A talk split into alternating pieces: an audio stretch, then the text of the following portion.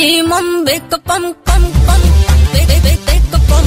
Um, I've got uh, Vaishnavi who WhatsApped in a while ago. She's on the phone with me. Hey, hi. What's up, man? Vaishnavi, you WhatsApped in to tell me you had an interesting dream recently. Uh, it was like I was drowning in the sea or something. Actually, I had been to Maldives or something.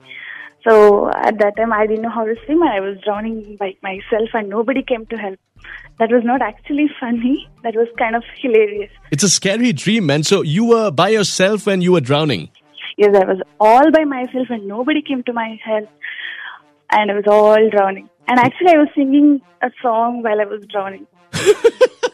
You were singing while you were drowning. That's just amazing. Were you singing the Red FM jingle?